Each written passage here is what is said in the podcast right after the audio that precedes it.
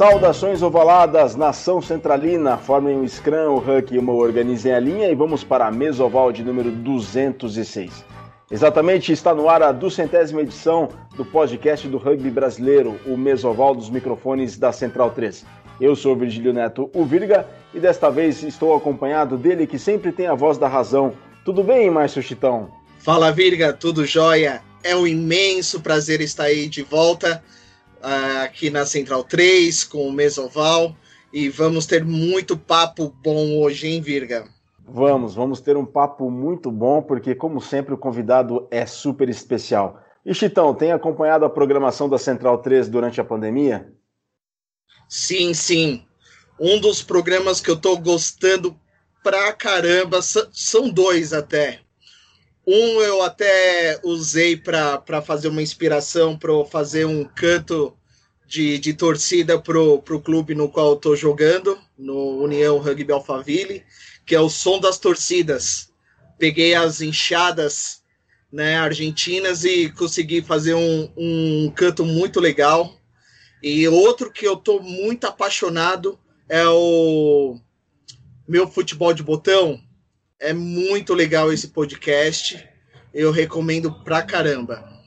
Meu time de botão. Meu time de botão. Muito bom, muito, muito bom.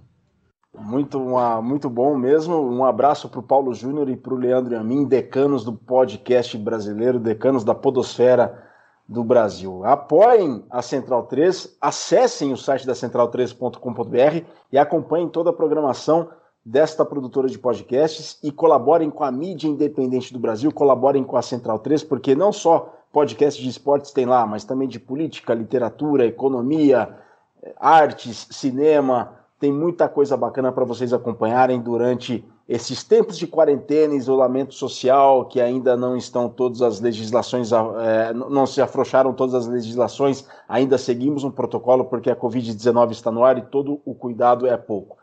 Colaborem com a mídia independente do Brasil, acessem apoia.se, façam a sua contribuição regular mensal e colaborem, contribuam com a produção independente na mídia do Brasil apoia.se barra central 3. Mais uma vez, apoia.se barra central 3. E também estamos com um, um perfil no Instagram com algumas fotos, com algumas alguns stories sobre a cultura de rugby, que é um pouco do que o Mesoval procura fazer aqui. Disseminar, difundir a cultura de rugby para o Brasil, na medida do possível, obviamente, de uma maneira humilde, colaborando do jeito que pode, através dos podcasts, inclusive, e também dos stories do Instagram e também de todo o que é, tudo que é publicado no feed do Instagram do Mesoval. Acessem arroba mesa, underline ou underscore, do jeito que vocês preferirem, oval. Arroba mesa, underline, oval. Acessem o, o Instagram do Mesoval em sua duzentésima sexta edição, um podcast que vai completar cinco anos no próximo mês de janeiro, cinco anos de casa como Central 3. Na verdade, como rubrica do Estação Rugby Clube desde 2014.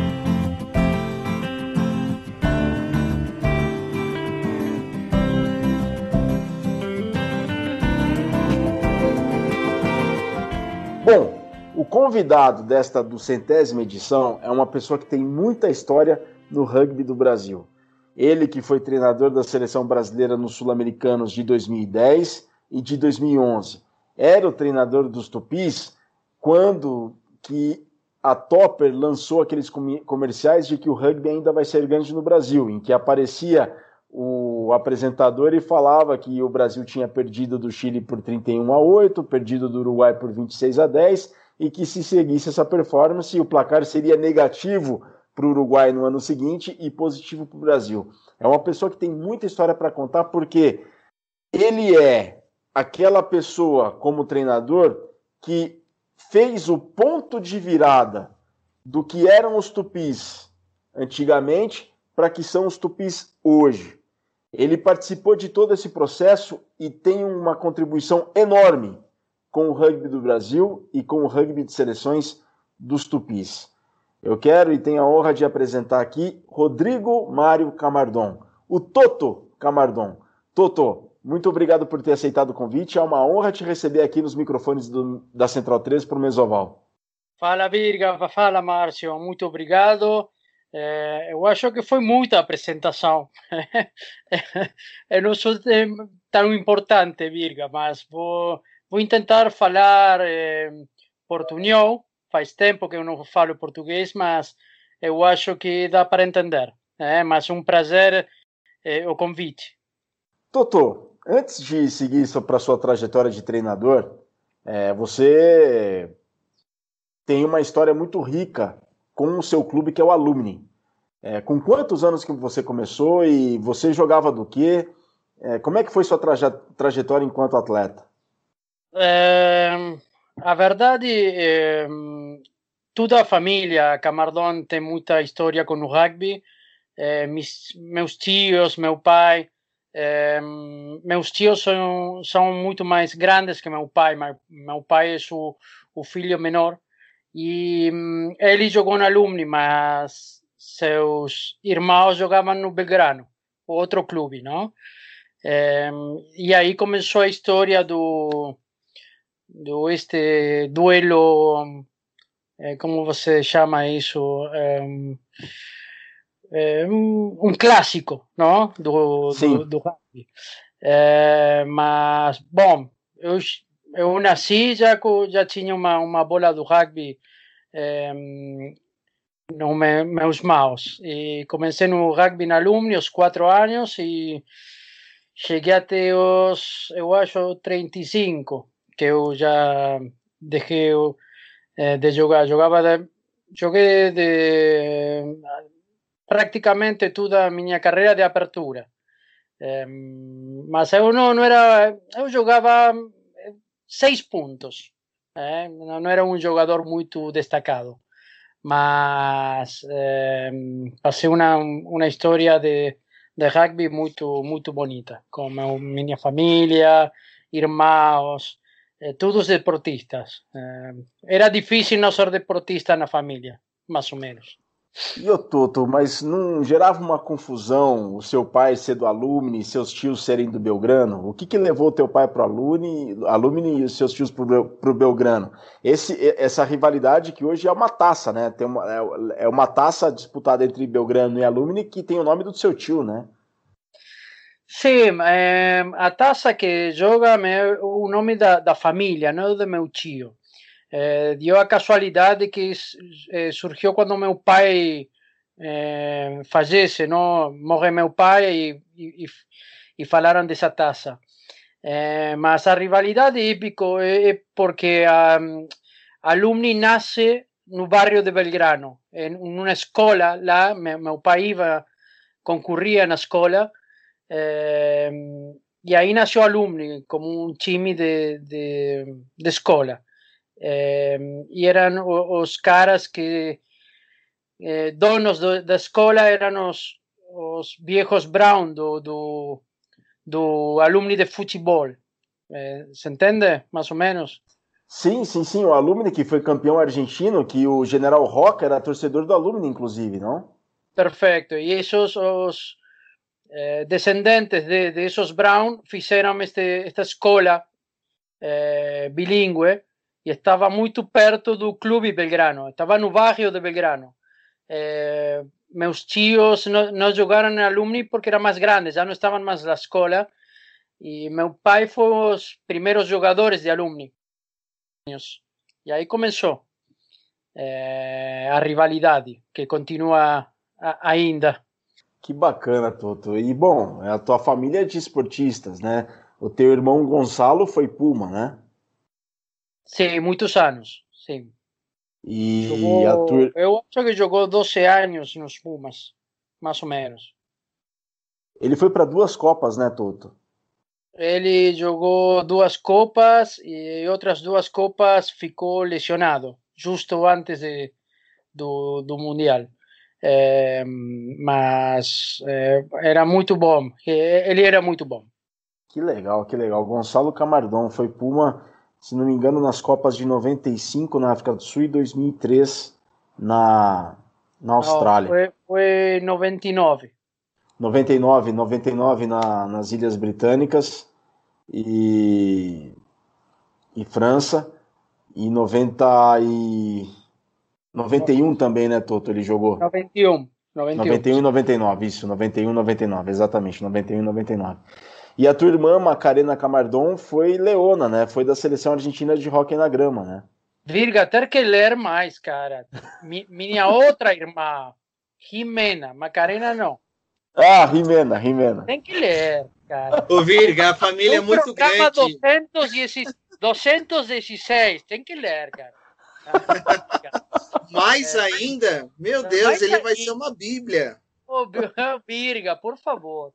O cara da estadística, você está falando que minha outra irmã, a Jimena, eh, minha irmã mais, eh, mais velha, jogou na, nas Leonas, Olimpíadas 92, eh, mas depois ficou mm, dejó de jugar porque ella casó como un rugbyer y él fue a jugar en Italia y ella en Italia no tenía muy buen eh, hockey de sobre grama y dejó de jugar, mas sí, fue leona desde muy desde muy pequeña.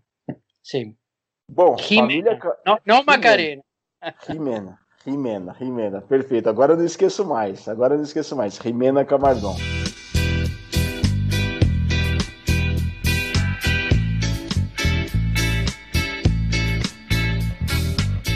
Bom, Toto, e aí depois de 35 anos, você parte para a carreira de treinador.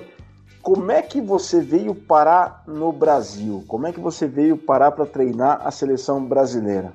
Como é que foi ah, essa história? É, é uma história muito engraçada, porque eu, a verdade, eu fui para um jogo de Bandeirantes eh, que enfrentava São José dos Campos, lá tinha, eu tinha um, um menino que eu treinei, que me ligou, era Tomás Peiserelli, jogava no Bandeirantes, me liga e eu fui uma, uma semana lá. O treinador era é, Martoni,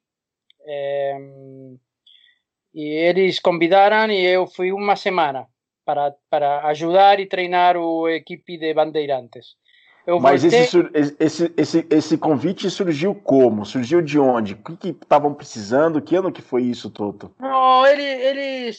Eh, eu, o São José dos Campos, eh, eu não sei, acho que continua sendo o, o equipe mais importante, o mais ganador do, do Brasil. Sim, sim. De clube e Bandeirantes tinha uma possibilidade, mas não, não havia ganado contra São José faz, eh, faz tempo.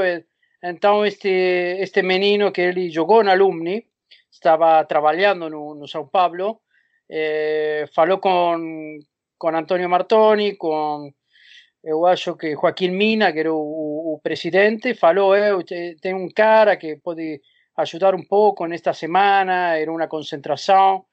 Então eles convidaram, eu apareci aí uma semana. É, depois eu voltei, é, foi o jogo. É, e, eu tive a sorte, a sorte que, que Bandeirantes ganhou o jogo.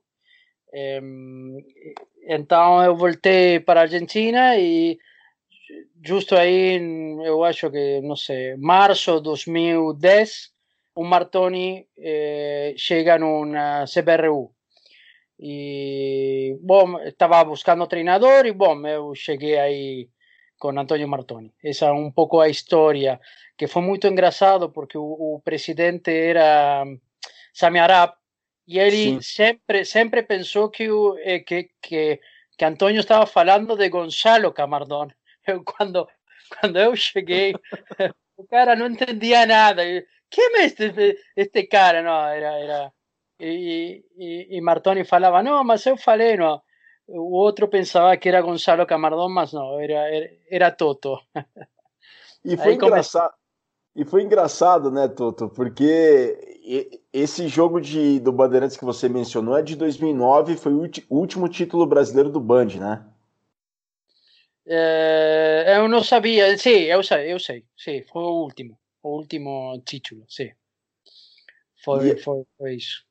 E aí você pega a seleção brasileira para jogar o Sul-Americano do Chile em 2010 e ter que recomeçar, recomeçar não, mas fazer um trabalho completamente diferente, porque a seleção brasileira vinha de duas derrotas é, de grande volume né, para Chile e Uruguai no, na, em 2009, 71 a 3 contra o Uruguai, 79 a 3 contra o Chile, ou vice-versa, mas era na casa dos 70 pontos a 3. É, tinha um desafio muito grande pela frente, né, Toto? Sim, é, a verdade, quando eu falei com, com Martoni, é, eu, eu a, o, o, princípio eu não entendia, tinham 18, 20 jogadores só de São Paulo, então, e não tinha muita, muita mais gente. É, e quando eu falei com eles, a, a ideia principal era é, não perder por tantos pontos, não? Esse era um, o, o, primeiro objetivo.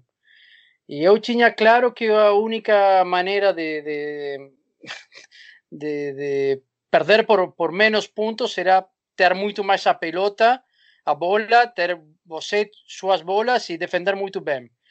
E Brasil tinha uma, uma é, matéria-prima legal, não? Os, os, bons pilares. É, eu lembro de Ramiro Mina, que é o, o capitão, grande amigo. É, depois tinha o Nativo, tinha o Tonial, o Igi. É, eu não acho muito muito mais agora, mas tinha um, um bom potencial, boa matéria-prima, mas precisavam de um treinador de forward. É, eu, eu, eu, achava que eu, eu não era o cara que eles precisavam nesse momento. E então, é, Antônio Martoni, é, é, o presidente da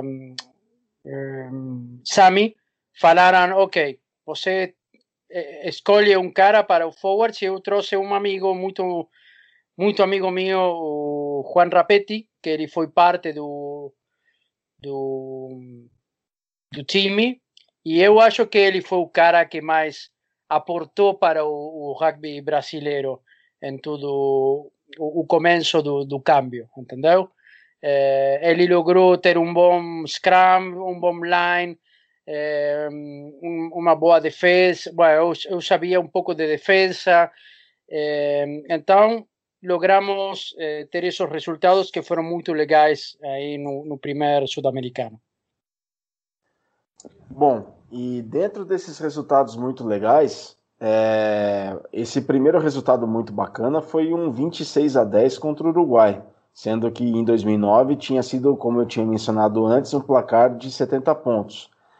Toto, é, esse placar, apesar da derrota, é comemorado até hoje. Foi até tema para um comercial de televisão que fez muito sucesso, aquele comercial da Topper, né, que a gente vai ouvir agora. O rugby brasileiro assombra o mundo. No Sul-Americano de 2009, Brasil 3, Uruguai 71. No mesmo campeonato em 2010, Brasil 10, Uruguai 26 a se manter a tendência. O resultado do ano que vem será Brasil 17, Uruguai menos 19. E mais, adivinha onde nasceu o melhor jogador de rugby do planeta? Não interessa. Bom, era esse comercial que eu tinha dito. Toto, como é que você se lembra daquele jogo que, inclusive, o treinador uruguaio era o teu irmão, era o Gonçalo Camardon, correto? Sim, correto, correto. Ele foi, foi engraçado. Ele era o treinador de de Uruguai era treinador do Brasil e o, ambos éramos argentinos. Era muito engraçado. Muito engraçado. E o que, que você lembra depois daquele jogo, Toto? A reação dos jogadores face, apesar da derrota, mas ter sido uma, um, uma diferença de pontos talvez a menor em vários anos nos confrontos entre Brasil e Uruguai. Como é que, o que, que você se lembra depois daquele jogo?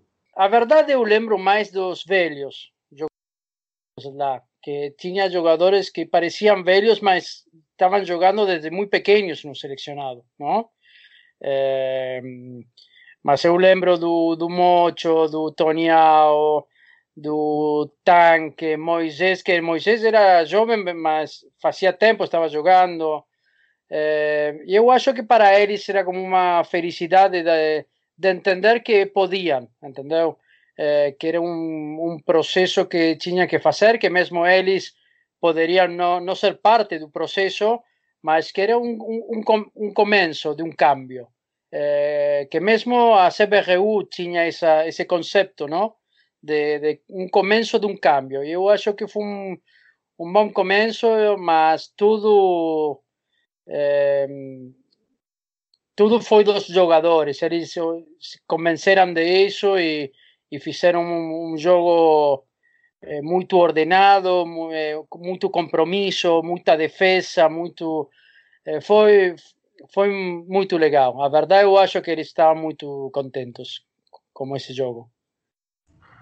O Toto, foi. Daqui a pouco eu passo, eu te passo, Chitão, só uma pergunta antes que veio na cabeça antes de, de passar para o Chitão. Mas foi esse sul-americano seu principal trabalho dentro do rugby como treinador? Sim, porque eu fui. Prévio a isso, eu fui eu treinei muito, muito no Alumni, no, nas divisões juvenis. Muito, é toda a vida. Depois, quando deixei de jogar, joguei, treinei o, o primeira equipe de Alumni, 2008. Depois treinei uma equipe eh, San Fernando de, de Argentina e o próximo foi a CBRU, o, os Tupis, agora os Tupis. É, sim, eu acho que foi o, o sucesso mais importante que eu tive como treinador.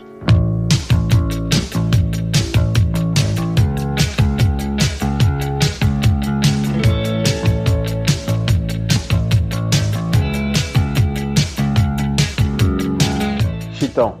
Toto, e o que você trouxe da cultura do Alumni para o selecionado brasileiro? O que o selecionado brasileiro absorveu do que você trouxe para assim de novidade para os jogadores? Uh, que pergunta. É... A verdade é quando você tem um. Estou falando agora depois do, do, do ver treinado, não? É, eu acho que que foi legal a ideia de, de não trazer um, um, uma, uma, form, uma única fórmula, não? Eu acho que o Brasil Brasil tinha caras que, que, que sabem muito de rugby, jogaram muito, então eh, a ideia, minha ideia foi adaptar-me um pouco ao rugby eh, brasileiro e, e, e ver eh, os jogadores que eu tinha e em base a isso tratar de fazer um uma, uma estratégia, um sistema, um, um começo de um processo, não? É, então, eu acho que a, a clave foi não trazer uma, uma ideia é, fechada, entendeu? Você entende o que eu falo? É, intentei Sim, falar entendo, com, entendo. Intentei falar com, com os principais jogadores, falei muito com Martoni, um cara que sabia muito do rugby brasileiro e muito da filosofia. Eu, eu tentei não, não mudar a filosofia brasileira eh, e, e poner um sistema eh, como os jogadores que eu tinha. Eh, então, a, a, adaptação foi, eu acho que o, o melhor que eu tive. Tratar de adaptar-me a, a Brasil, a gente, a, a, a tudo, as dificuldades, porque a CBRU tinha muita dificuldade nesse momento, estava começando. Eh, então, eu, entre todos, eu acho que fizemos um, um trabalho muito legal. Legal, legal. E Toto, é, você logo no começo, né? Você é, participou um pouco do Bandeirantes, né? Fez alguns treinamentos. Você acha que ainda falta cultura de clube no, no Brasil, aquela cultura de clube que tem na Argentina, né? Que eu vejo um dos, dos clubes que eu vejo no Brasil assim é mais no SPAC, né? Você, você acha que, que num, ah. numa situação túrbia? Queremos ouvir a verdade. Não, mas é, a verdade, quem tem uma receita, entendeu? É, não tem uma. Se você me pergunta a mim, o Toto, a opinião de Toto, sempre para mim os primeiros é, os clubes, sempre. Não? Eu acho que tem um, um caminho muito, muito curto se você só pensa no selecionado, mas essa é minha forma de pensar. Agora, os Tupis estão tendo uma, uma muito boa performance. Então, eu não sei se minha verdade é a verdade, entendeu? Mas eu estou convencido que a única maneira é poner muito energia, a maior energia nos clubes. Mas é minha opinião. Então Mas você não acha... é a verdade.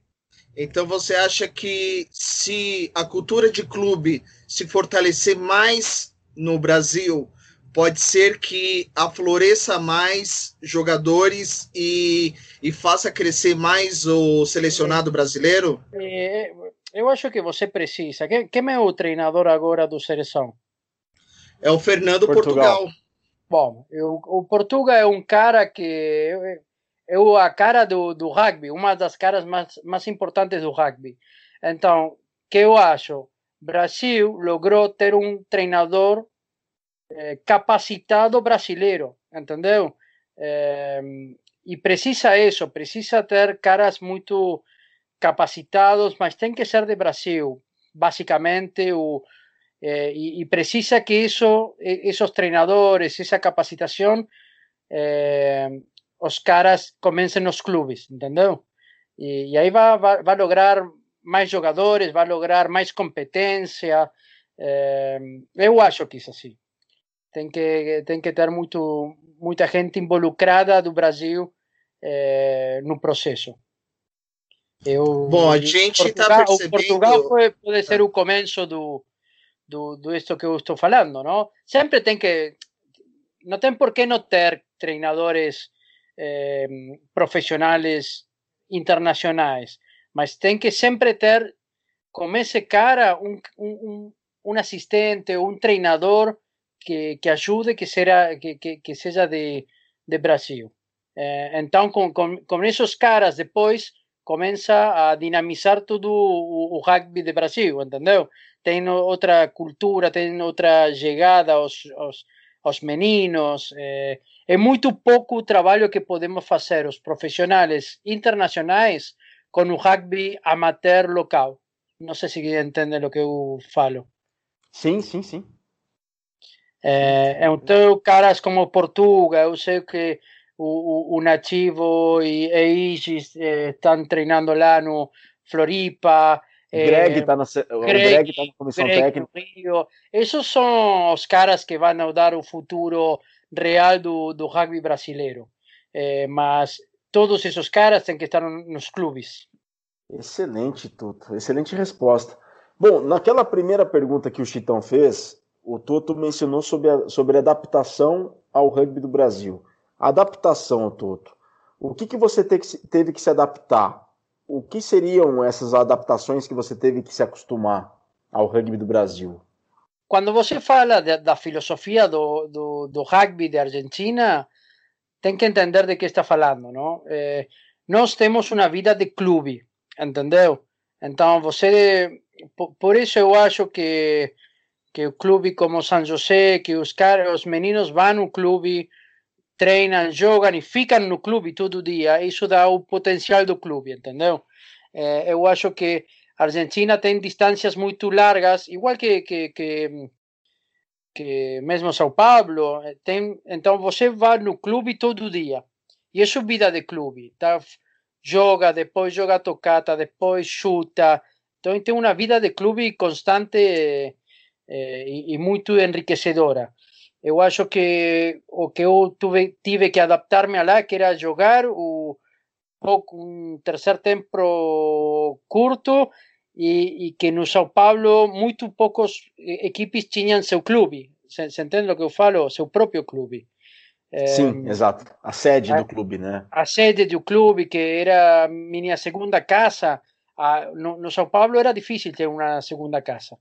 É, mas eu acho que isso era é, o mais difícil de adaptar-se.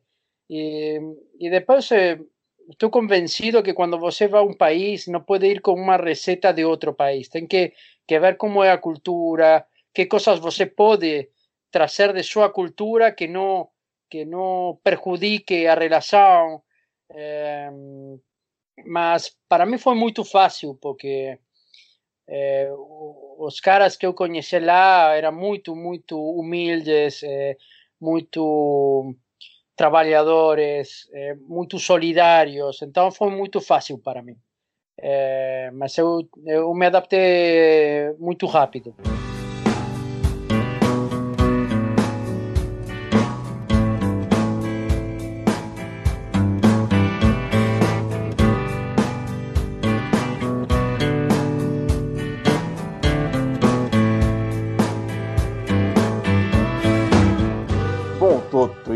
Depois do Sul-Americano de 2010, obviamente teve. Todos ficaram muito contentes com o desempenho, com a performance, né? Mas você também teve um trabalho de re... não reconstruir uma seleção nacional, mas também de fazer uma, as seleções de base, colaborar com as seleções de base, né? E como é que foi esse trabalho, Toto, com a seleção M23, com a seleção juvenil também, que você chegou a, a ajudar dentro da comissão técnica? Como é que foi? É, como é que era o panorama das seleções de base no Brasil quando você, depois daquele Sul-Americano de 2010, em que parece que despertou o interesse em apostar nas seleções de base do Brasil, não que estavam esquecidas, mas que sequer havia tempo para se dedicar a elas, né? Sim, o primeiro que fizemos foi voltar do sudamericano e, e falar, cara, não, não pode ser que só São Paulo tinha e, e Floripa tinha jogadores para a seleção.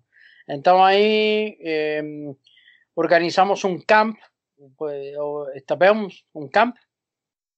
Sim, sim, sim, eu estava nesse camp, eu, foi meu primeiro trabalho. Bom, mas eu não lembro onde foi isso. Mas... E tu? E tu? Ah, e tu, era perto do do Indaiatuba, eu lembro. Sim, é. Então, fizemos isso, que apareceram caras de todos os lados, não?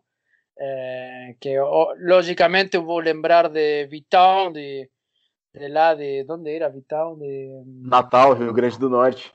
Sim, lá, que era um animal, dois metros, então... É, e, e, começou a aparecer gente que... É, que o rugby brasileiro não conhecia. Aí eu acho que começou um pouco o, o, o câmbio, não?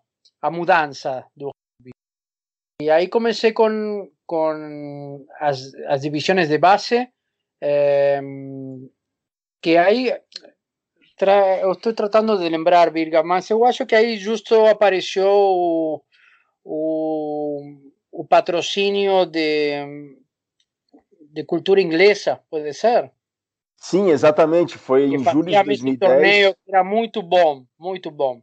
É, que tinha todos os, os, os meninos de, de, categoria de base jogavam lá.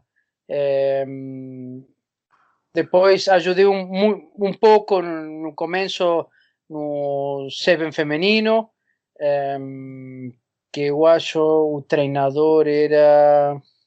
Uau! Uh, minha memória está difícil. Mas Era o João Nogueira, João Nogueira que treinava a seleção feminina. Perfeito, João Nogueira, perfeito, aí está.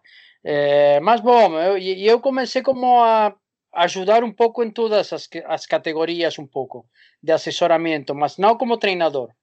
É, e depois fui com, com o juvenil, eu acho que foi Santiago del Esteiro, é, que fomos um sul-americano e, já tinha, tinha aí jogadores que, como Pedrinho, Bruxinho. Sim, muitos caras de, de São José, que tinha uma base muito legal. É, muitos caras de Pasteur, tinha jogadores muito, muito bons. Eu vou aproveitar para mandar um, um abraço muito grande, um, um cara que me ajudou muito lá, que é Patricio Malvesi, um grande amigo, não queria esquecer de, de, de mandar um grande abraço, ele me ajudou muito na minha adaptação lá no, no Brasil, grande amigo, que ele é de Pasteur. É, e, bom, aí comecei as, eh, com as divisões de base, a verdade é que a CBRU fez um, um trabalho muito, muito bom, com caras muito legais. Eu, eu lembro de um momento chegou o, o português, como era, que era um grande jogador também. João Uva. João Uva, não sei, tem, tem, outros argentinos que ajudaram muito no, no, no Seven, É, fez foi todo um trabalho da CBRU. CBRU tinha muito claro o, qual era o objetivo, os recursos e, e fizeram um trabalho espetacular, a verdade. Edu estava já no, eh, involucrado, agora ele é o presidente da, da CBRU, eh, então continuam continuam com a mesma eu acho com a mesma filosofia ou, ou, mesma humildade e eu acho que o rugby brasileiro vai continuar crescendo muito.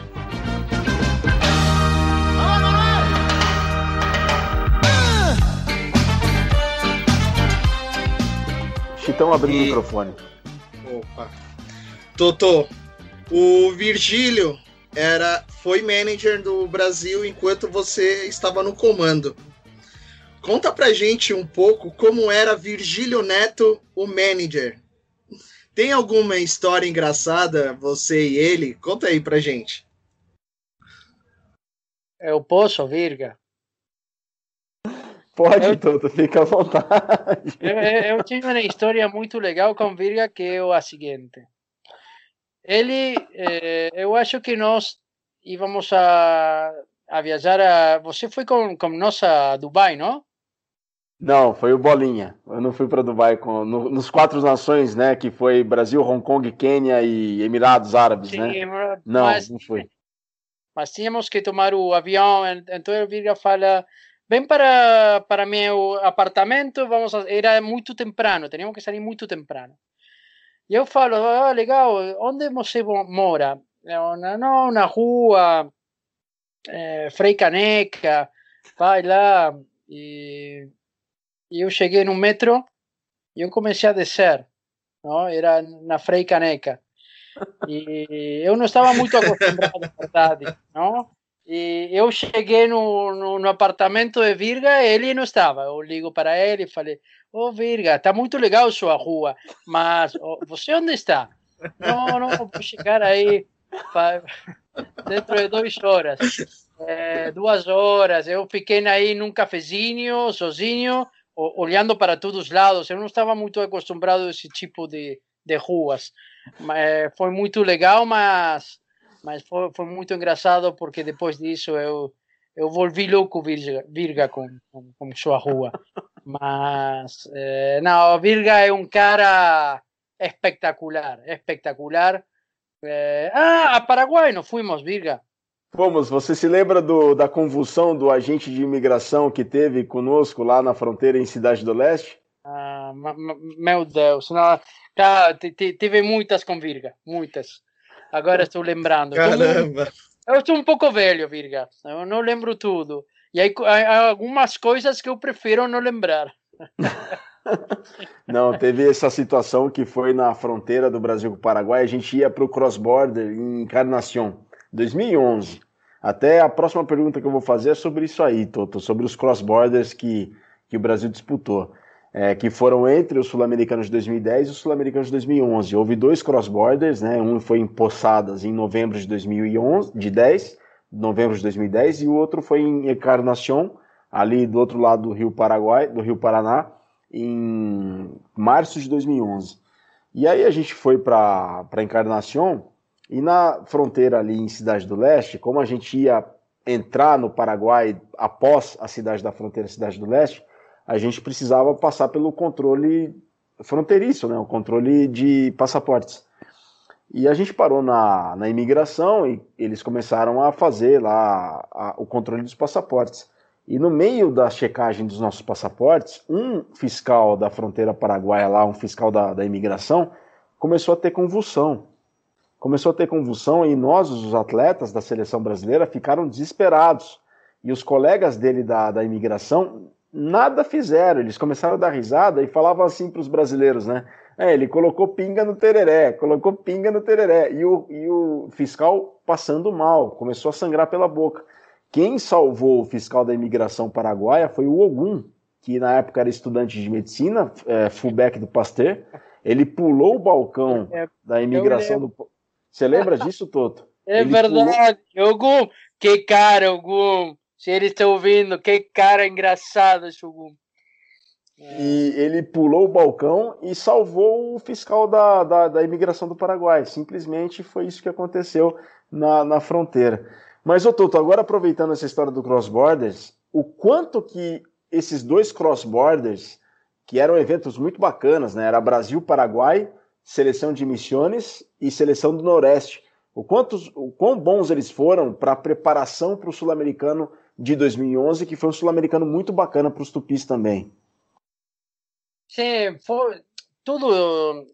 Eu acho que toda a competição é muito importante para, para a preparação, mas objet... a verdade é que o, o, meu objetivo principal era fazer crescer o rugby brasileiro do, do, do, jeito que eu, eu pudesse. Não? Não, eu não estava muito enfocado, logicamente, se eu queria ganhar, mas eu estava muito enfocado em, em, em fazer crescer o número de jogadores no Brasil. então, eu acho que tivemos alguns jogadores novos nesses cross-border, eh, provávamos muitos jogadores, mas sempre competir, eu acho, agora estamos competindo, bueno, sacando a pandemia, eh, o Brasil está competindo muito, mas prévio a que eu chegue, tinha só o sul-americano. Então era muito difícil o crescimento do rugby brasileiro. Então todos esses cross-border, isso ajudava muito a, a, a crescer no rugby, a ver a, a verdade de, do, do, nível que, que tínhamos, ou a verdade aonde podíamos chegar, eram, eram todos muito importantes. Eh, eh, así que sí, e Virga era un excelente manager, a verdade é que tudo iso suma moito, no? Ter un bon manager, eh, os meninos tiñan que vir de Floripa e a viaxe no avión sempre tiña un problema e ele solucionaba tudo. Eh, eh, depois foi Bolinia tamén, un cara moito legal. Previo a eles estaba Joaquín Mina, o Nona, moito amigo. Todos os managers, toda a gente que trabalhou fora do, que eram parte do time, é, é muito, muito importante. Eu esquecia de tudo. É, o Virga fazia tudo. Eu falava, tudo bem, Virga? Tudo legal, tudo. E o cara transpirava. Era, era, e eu olhava o cara e falava, eu, eu falava, o cara está sofrendo. Mas ele, ele, ele resolvia. É, o, o Márcio, você, você conhece ele, é um cara muito estricto com ele, entendeu? Tem que Sim. ser tudo perfeito. E imagina no rugby nessa época nada era perfeito, era tudo um. cara, Nossa, cara imagina, imagina. Muito, o cara sofria muito, muito, muito. É, mas bom. Nossa. Saiu tudo bem, Birga. Saiu, saiu tudo bem. Eu sofria muito, sobretudo com o horário de ônibus partindo para o treino. Nossa Senhora. Ah, horário de ônibus eu ficava louco. Eu para queria aprender. Virga, imagina, para a Virga tudo era um problema. Tudo. é. E ele, ele até hoje comenta uma das histórias sobre Brasil, Brasil e Paraguai, né, Virga? De quando você teve que passar uma noite no, na recepção do hotel foi, Toto, foi. Eu me lembro disso e nunca me esqueço de você falando para os atletas da seleção o seguinte. Bom, eu chego lá no que você disse, mas no Sul-Americano em Porto Iguaçu, é, eu me lembro de ter. Eu me lembro, não, eu fiquei acordado na, na noite anterior ao jogo contra o Paraguai, na recepção do hotel lá em Porto Iguaçu, para que não chegassem atletas paraguaios, para verificar se chegariam atletas paraguaios que pudessem jogar contra o Brasil no, no último jogo. Haja vista que o Paraguai naquele ano lá, eu não sei o que aconteceu, estava fazendo uma campanha aquém do que esperávamos, e eu fiquei de prontidão para que não chegasse nenhum atleta paraguaio. E você, Virga, deixa disso, vai dormir, deixa disso, vai dormir. E eu me lembro de você falar na, na pré-eleição para os jogadores, na arenga, e falar, ó, hoje a gente consegue colocar 50 pontos. E foi isso que aconteceu. Toto, o que, que tinha de diferente naquele sul-americano de 2011 para o de 2010? A seleção estava mais madura, a seleção estava mais entrosada. O que, que teve de diferente de 2011 para 2010 entre um sul-americano e outro, na tua opinião? a principal verdade é que eh, tinha jogadores novos, eh, tinha Vital, tinha uns caras que, que, que ajudavam muito nas formações fijas, no scrum, no line, eh, e os jogadores que jogaram o, o 2010 tinham muita confiança neles, não? Eh, mudou, mudou muito, saber que que, que podía jugar de igual a igual con, con los otros times, que podía perder, sim, por muito, sim, mas se fazíamos as coisas bem, muito concentrados e sem eh, coisas básicas, sem, sem tentar fazer coisas que não sabíamos, ter bem claro qual era nosso nível eh, e qual eram nossas fortalezas e saber muito bem quais eram nossas debilidades, que eram muitas. mas sabendo tudo isso, eh, podíamos fazer um bom papel. Essa era um pouco a ideia, não? E que íbamos a e que o, a mudança ia ser longa, não era um, de um ano para outro. Mas Brasil tinha uma a diferença, por exemplo, para mim, de Uruguai, tinha uma matéria-prima muito muito boa.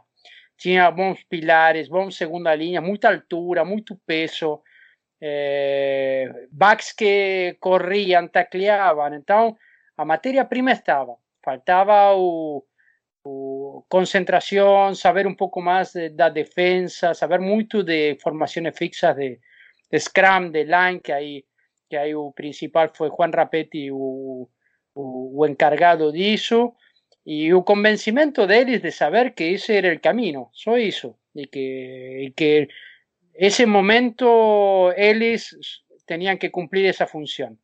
Y entonces fue un poco a humildad de, de, dos jugadores de, de, de, saber que no eran los mejores, mas que podían hacer un muy buen papel. Eh, eu acho que foi isso.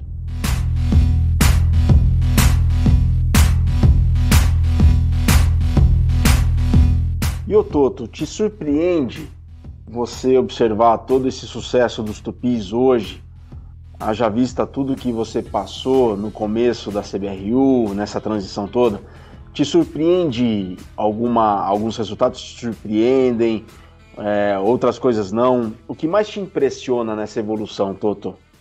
Se alguma coisa te impressiona?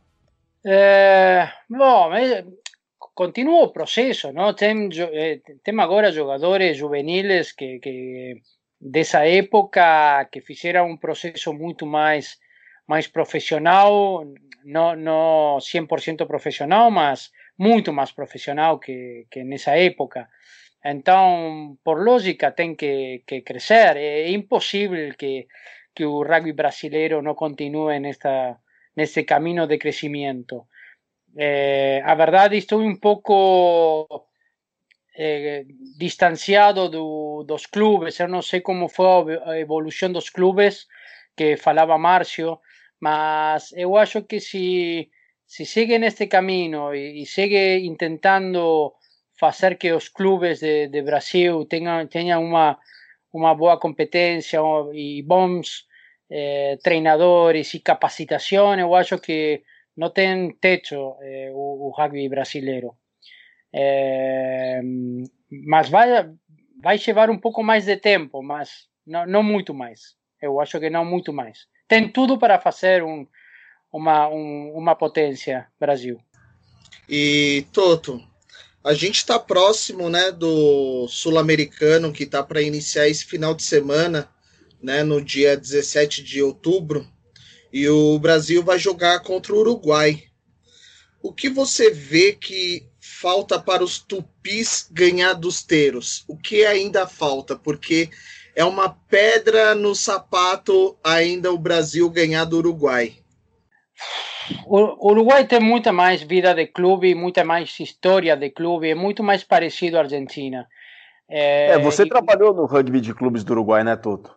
Sim, sim, eu estou eh, muito involucrado com um clube de Punta del Este, os Lobos. É, sou parte de, de, de minha família. Mas a, a verdade, por isso, Márcio, é, eu, estou, eu sou convencido que o, o, o, a história do, dos tupis vai ser a história que possa ter o, os clubes de lá. Não a seleção só. Entender o que eu falo? é, tem que ter um, sim, sim, sim. um processo. Imagina agora, vamos a falar do Uruguai. Uruguai tem um, agora um, um centro alto rendimento muito legal, mas todos, todos esses jogadores foram formados em seus clubes. É impossível pegar agora um menino de seis anos a CBRU para fazer dele um bom jogador aos 20. Esse trabalho é dos clubes. Então, é, por isso eu sou um convencido o que trabalho tem... o trabalho de formação né do, lógico, do infantil até os 20 anos é função do clube né é função então do clube, precisa né, da, da fazer aquela cultura do, de clube fazer a formação de categoria de base para deixar o, o jogador pronto para o alto rendimento né para o selecionado sem dúvida então se você me pergunta, eu não, não, não, não tenho muita informação dos jogadores agora, do, dos tupis. É, eu acho que pode ganhar. Eu, eu vi alguma, alguma, algum jogo. Eu vi um jogo com você, Virga.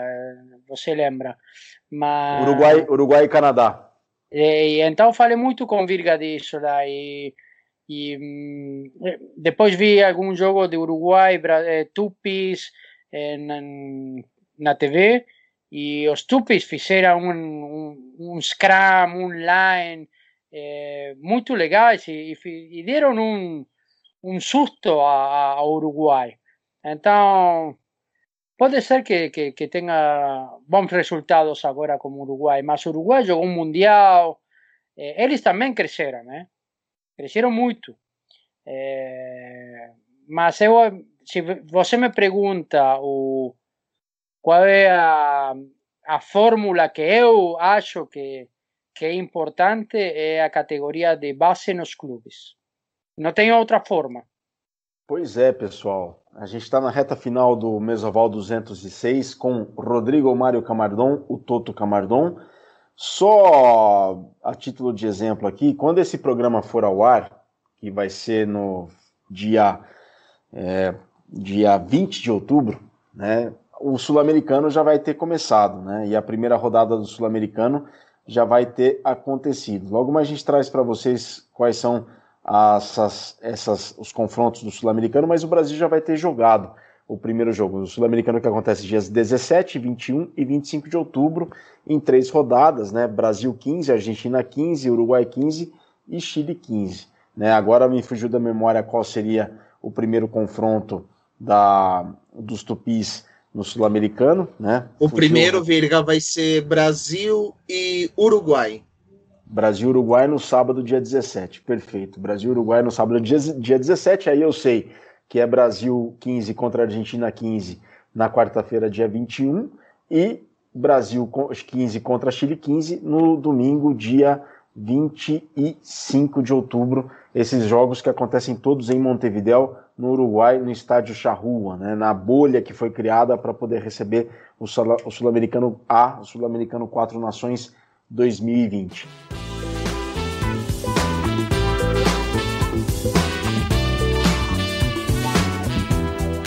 Toto, dentro de toda a passagem que você teve no Brasil, né, que começou sendo assistente, auxiliando os bandeirantes no título brasileiro de 2009, depois com os Tupis no Sul-Americano de 2010, Sul-Americano de 2011, depois o Quatro Nações 2011, que foi lá nos Emirados Árabes Unidos, com Emirados Árabes, Quênia, eh, Hong Kong e os Tupis.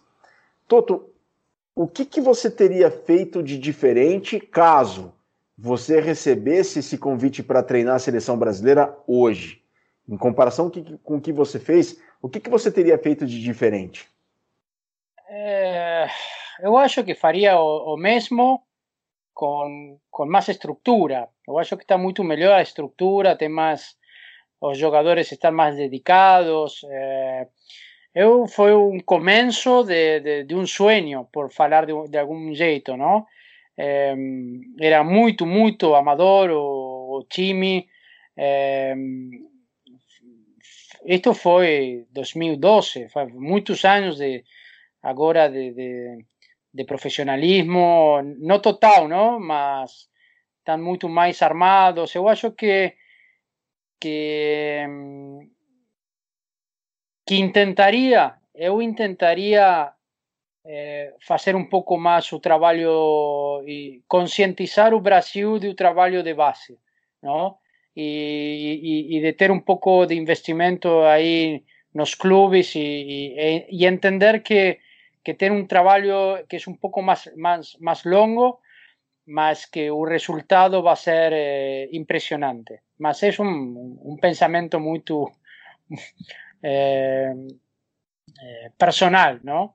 Eh, eu acho que, que, que isso. Precisa, o Brasil precisa de ter um convencimento que, que o trabalho foi muito, muito bom, foi muito bom, feito, mas que precisa um, um, um cambio nos clubes radical. Mas é um pensamento meu. Bom, mas eu tenho certeza que o Fernando Portugal também tem esse pensamento, compartilha com, contigo esse pensamento e aos poucos isso tem sido implementado, porque te, existem pessoas de clubes na, no comando do rugby do Brasil, no comando das seleções do Brasil, é, Fernando Portugal, Daniel Nativo, Ige, Daniel Greg, né? São pessoas que são muito envolvidas é, com os seus clubes de origem, né? São José, Niterói, Desterro. Então acredito que eles compartilham desse mesmo pensamento, que é muito válido teu, Toto, porque você é uma pessoa que vem de, dessa cultura de clubes, que é uma estrutura que deu certo, né? E que dá certo em todo o mundo. Né, que é uma estrutura de clubes, essa cultura dos clubes, né? É uma, um sistema que dá certo em todo o mundo. E por que, que não daria no Brasil? É assim que, que acontece em outras modalidades, inclusive. E a gente quer que aconteça para o nosso rugby e essa opinião vinda de você, que é uma pessoa que viveu é, no seu clube dos, como jogador dos 4 até os 35 anos e vive isso até hoje com os seus filhos, com a tua família toda envolvida. Chitão, a gente tem espaço para uma pergunta. Para, para, para terminar, Viga, está falando de Portugal, Nativo e Igi. São três abandeirados do rugby de clube. Não? Então, e fóramos jogadores incríveis para, para o selecionado brasileiro. Então, se eles seguem e eles é, têm mais capacitação, eu acho que o futuro do Brasil está segurado. Que bacana ouvir isso. Isso é muito bom ouvir vindo de você. Isso é muito bom. O processo é lento, né, Toto? É lento, mas todo mundo sabe que é lento. mas eh, a, a CBRU fez as coisas de outro jeito que eu acho que estuvo muito legal, muito legal. Eh, agora o Seleção está jogando bem, está jogando um, um bom rugby, mas agora, agora eu acho que o, o momento para fazer a, a, um pouco mais de trabalho com, com os clubes de base. Mas é, bom, é bom caminho o Brasil. Em, em termos de resultado, pode ser que dê um passo atrás para tá, dar dois na frente no futuro? Não, não, não tem porquê. Uma coisa não quita a outra. Você não vai sacar trabalho da seleção. Você vai a, a, a ter o entender, ou, ter em sua cabeça que o futuro somos clubes, que tivemos, tivemos que fazer as coisas diferentes. Sim, legal. Fizemos as coisas diferentes. Agora é um momento de fazer as duas coisas. Não tem que de, de, deixar de trabalhar com os tupis e com os planes de alto rendimento, mas tem que ter uma mirada um pouco mais profunda nos clubes agora. Esperar mais. Mas essa é uma opinião personal. Chitão, a gente tem espaço para mais uma pergunta. Tem alguma pergunta para fazer para o Toto? Sim.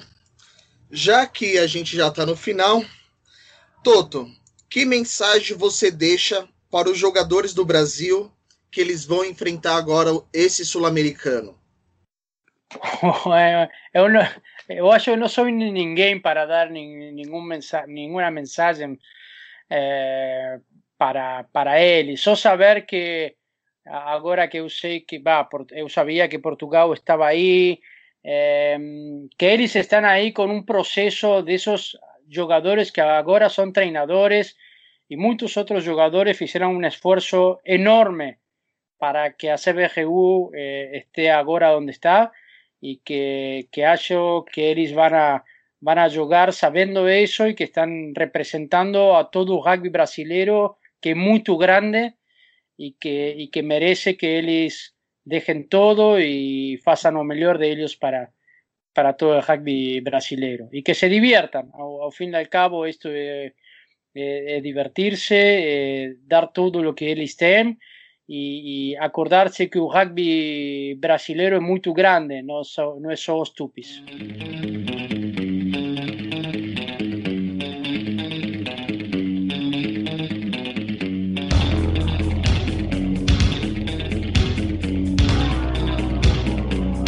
Perfeito. Tuto, estamos agora na reta final de fato do Mesoval 206. Foi uma honra contar contigo, foi uma honra poder te receber aqui. Chitão, as considerações finais, meu amigo. Caramba, hoje foi uma aula de cultura de rugby de clube. A gente está vendo que a sementinha que o Toto colocou ali naquela seleção de 2010, 2011, tudo que ele ensinou ali para Portugal, Moisés que está jogando ainda, Ige, Nativo, né, que está no staff dos Tupis. Tudo que ele plantou ali da cultura do alumni, o pessoal tá, a gente está começando a colher os frutos. Então significa que o trabalho é árduo, o trabalho é longo, mas a gente está no caminho certo. Toto, muito obrigado por você participar, não só do Mesoval de hoje, mas você fazer parte da história do rugby do Brasil. Você tem muita parte nessa história. Muito obrigado, viu? Não, muito obrigado a você e vou aproveitar. Eh, eu acho que estou um pouco mais velho, um pouco mais sentimental, Virga. é, e, é, Isso é normal. É, aproveito, aproveito que eu sei que a Mesoval é, houve muita, muita gente, houve o Mesoval e só agradecer a, ao rugby brasileiro é, tudo. É, eles foram muito, muito legais comigo, tudo, toda a gente, toda. Eu não posso nombrar ninguém, é, porque foram todos. Então, sou, eu sou um agradecido e eu sei que cada vez que eu vou a Brasil, é, eu sinto que, que, que fui parte, porque o Brasil me hace sentir parte de, de do, do, rugby. Então, só, só agradecimento a todos. Toto, é, muito obrigado mesmo. Eu faço das palavras do Chitão as minhas. Parabéns pela sua trajetória, parabéns pela história, parabéns pelo seu contributo com o rugby do Brasil, por tudo que você ensinou o rugby do, rugby do Brasil, dentro de campo, fora dele também, por ser essa pessoa maravilhosa e que por onde passar, Toto, você espalhe e continue espalhando essa energia muito bacana que você tem. Toto, foi uma honra poder contar contigo no Mesoval 206. É, peço desculpas, Virga, pedimos esperou 216 para chamar-me, filho da puta. 216 para chamar a Toto. Queria vamos explicar, hein, Virga? Vamos explicar o nosso caso, né? Estamos em plena pandemia e aí a gente começou a fazer programas remotos e por que não chamar nosso chamar, amigo Virga. Toto? Ah, não, não era não, isso que não tinha que chamar, não. Não, não era isso. Um prazer, Virga. É, você é um, um, cara que também, é muito, muito obrigado por tudo. É, foi muito importante para mim lá no Brasil. É. Perfeito, pessoal. Este foi mais um episódio, mais uma edição do Mesoval, edição de número 206, que contou com Rodrigo Mário Camardon, o Toto Camardon, que foi treinador dos Tupis entre 2010 e 2011. Começou no Brasil nos Bandeirantes no título brasileiro de 2009, depois foi convidado para treinar a seleção brasileira e ficou por duas temporadas e contribuiu muito para esse crescimento do rugby do Brasil. A gente fica por aqui, voltaremos numa próxima oportunidade. Saudações ovaladas a todos e um grande abraço.